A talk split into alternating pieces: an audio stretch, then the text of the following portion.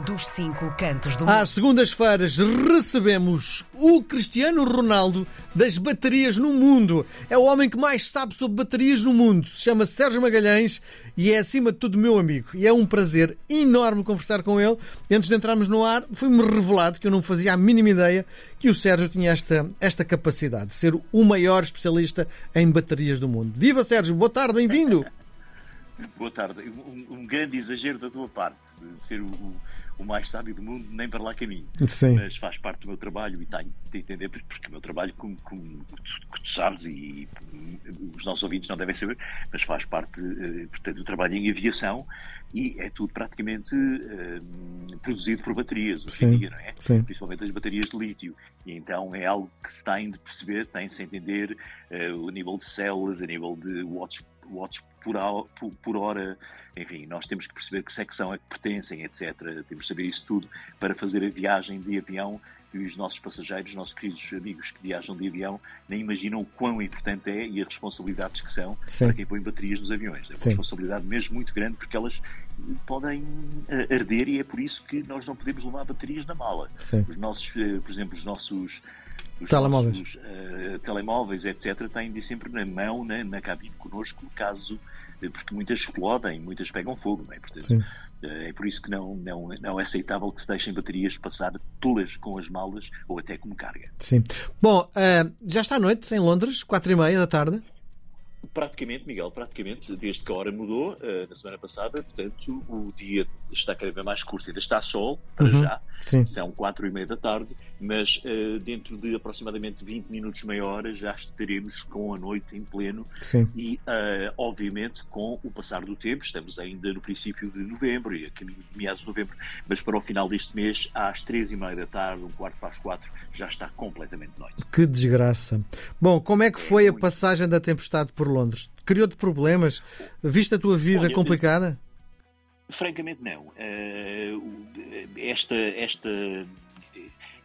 tempestade, chamada tempestade Kiaran, ou Kiaran, passou pelo Reino Unido, pela parte do sul, mas não houve muitos estragos em Londres. Houve mais na parte costeira, houve realmente muitos problemas até em Gales, no norte da Irlanda e até em partes da Escócia, mas no sul da Inglaterra, principalmente em todas as zonas costeiras perto do mar, houve muitos problemas. Mas em Londres não, houve ventos, houve obviamente voos que foram cancelados, aviões que não conseguiram aterrar nos aeroportos por causa dos ventos muito fortes que se fizeram sentir.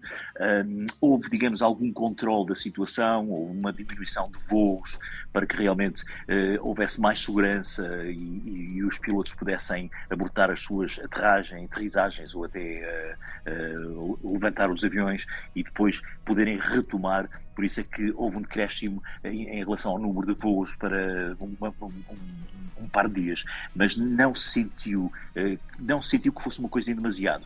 Eu posso te confessar que acordei surpreendido na sexta-feira com tantas folhas no chão, porque eu vivo numa zona rodeada de árvores e nunca imaginei que o vento tivesse estado tão forte na noite de quinta-feira. Esteve de facto muito forte, mas não houve problemas muito graves. Em compensação, ou em relação às pessoas que vivem da zona costeira, mais, digamos, para a área de Brighton, mais ou menos, que não é muito longe de Londres, digamos que são o quê? Cerca de 80, 90 quilómetros, aí não, aí já se fez sentir, já houve problemas com cheias, etc., pessoas com muitos problemas nas suas casas, porque realmente os níveis do mar, os níveis dos rios transbordaram e foi muito problemático. Sim, falámos em voos que deixaram ou não de aterrar em Londres, mas temos boa novidade para a comunidade açoriana em Londres, porque a Azores, diz-se assim, Azores Airlines, vai começar um serviço novo, não é? Que vai ajudar muito os portugueses. Sim, os açorianos que vivem em Londres, como disseste, no Reino Unido... É grande a comunidade? Não é muito grande. A comunidade açoriana é muito grande nos Estados Unidos e no Canadá, mas principalmente na costa este dos Estados Unidos e do Canadá, como disse, mas não é assim tão grande aqui no Reino Unido. Mas, de facto, há bastantes açorianos. E os açorianos, neste caso, quando iam aos Açores, teriam de sempre passar pelo Porto ou passar por Lisboa para apanhar os voos de conexão. Agora não é necessário isso. Agora, 2 vezes por semana vão ter voos da SATA, da Azorian, que agora é conhecida por Azores Airlines, não é? Vão ter estes 2 voos que os vão permitir não só vir até Londres, como até Milão, como disseste, por questões até de turismo, porque os Açores está a começar a aparecer nas televisões e nos jornais como um destino turístico muito grande. E realmente a mim ainda me confunde, sendo, por exemplo, os britânicos os amantes da natureza tão grandes como são, os Açores não serem tão publicitados nestas ilhas como as ilhas dos Açores são. E eu que estive nos Açores já várias vezes e conheço todas as ilhas do arquipélago. Acho que são extremamente bonitas, há muito que fazer, há muitas atividades, há muitos hotéis, há excelente turismo, há excelentes condições para que os Açores estejam abertos ao mundo e, de facto, surpreende-me que realmente não haja uma grande contribuição por parte do Governo Regional em campanhas publicitárias para levar, por exemplo, dos britânicos. E agora, com este voo direto da SATA, é a altura da SATA, da Azores Airlines, não é? Azores Airlines. Portanto, é uma altura mesmo propícia para começarem a abrir as portas. E parece-me que isto é mais uma forma dos açorianos terem a oportunidade de terem alternativas para viajar para os países onde que mais visitam. Se bem que, por um lado, faz sentido, por outro lado, não faz. Faz sentido porque se os açorianos forem para outros locais que não o Reino Unido e os locais onde realmente eles estão associados, como os Estados Unidos e o Canadá, realmente virem a Londres, que é um polo de transição de voo dos maiores do mundo, de Londres, principalmente do aeroporto de Heathrow, saem voos para todo o mundo. Portanto, para os açorianos é excelente, porque não têm que ir a Lisboa e depois apanhar outro voo para Londres, e podem voar diretamente dos Açores para aqui e depois só fazer um transbordo. Agora, o que não faz sentido é, obviamente, eles virem aqui para irem para os Estados Unidos ou para o Canadá quando eles já estão a meio do caminho. Sim, não é? Com certeza. Os Açores os Açores são 3 horas e meia, 4 horas de viagem entre, por exemplo, entre a Ilha Terceira e Nova Iorque. Não faz sentido nenhum. Parece-me a mim que é mais uma estratégia para abrir o turismo e também para os açorianos terem a possibilidade de chegar mais depressa à casa. Muito bem. Bom, tenho lido que continuam a acontecer manifestações em Londres para pedir o final da guerra, não é? Sim, mas estas manifestações têm-se tornado muito inequivocamente políticas e têm-se politizado. Porquê? Porque há uma grande comunidade árabe e a esquerda está a influenciar bastante estas demonstrações, que muitas delas são demonstrações que são espontâneas, completamente espontâneas. Houve uma que parou uma estação de comboios, o terminal de comboios, ainda na sexta-feira passada.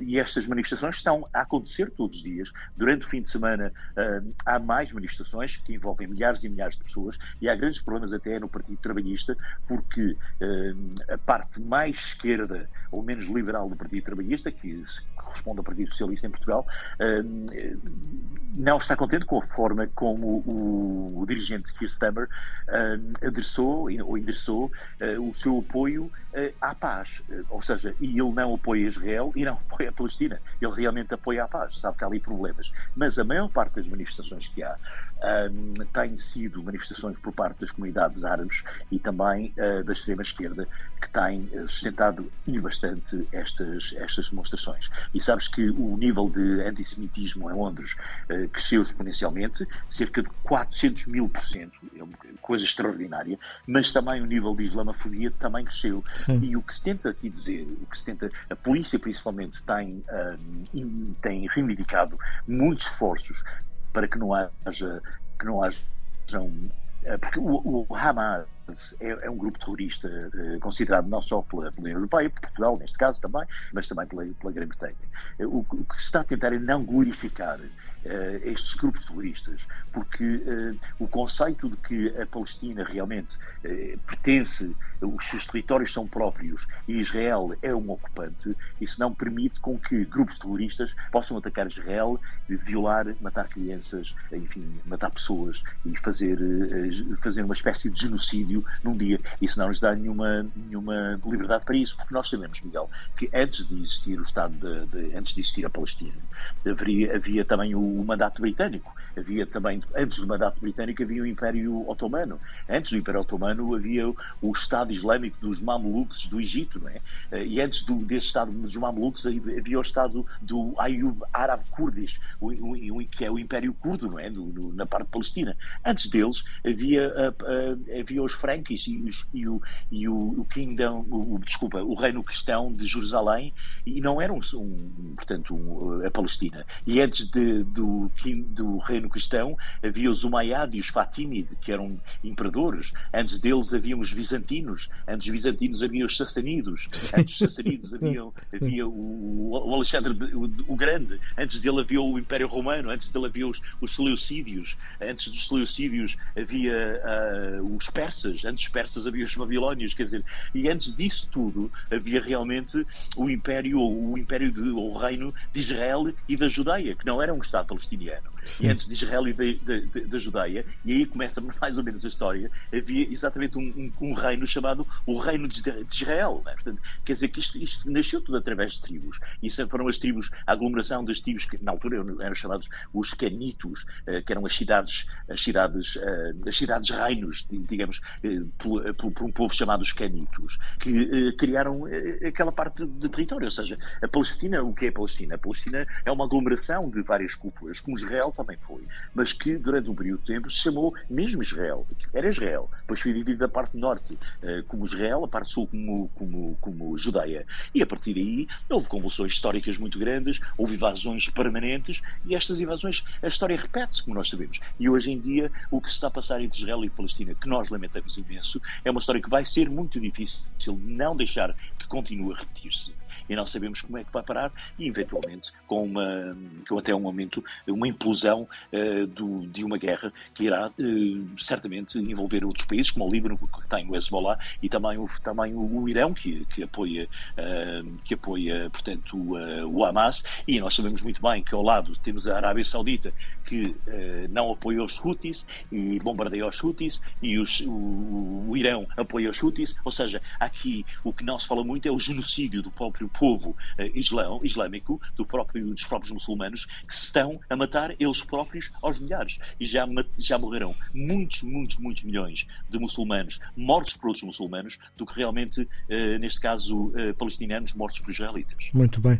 Bom, com esta tua avaliação daquilo que está a acontecer em Londres, fechamos a nossa edição hoje dos 5 anos do mundo. Grande abraço, até à próxima segunda-feira. Um abraço muito grande, uma boa semana para todos. RDP Internacional. Portugal aqui tão perto.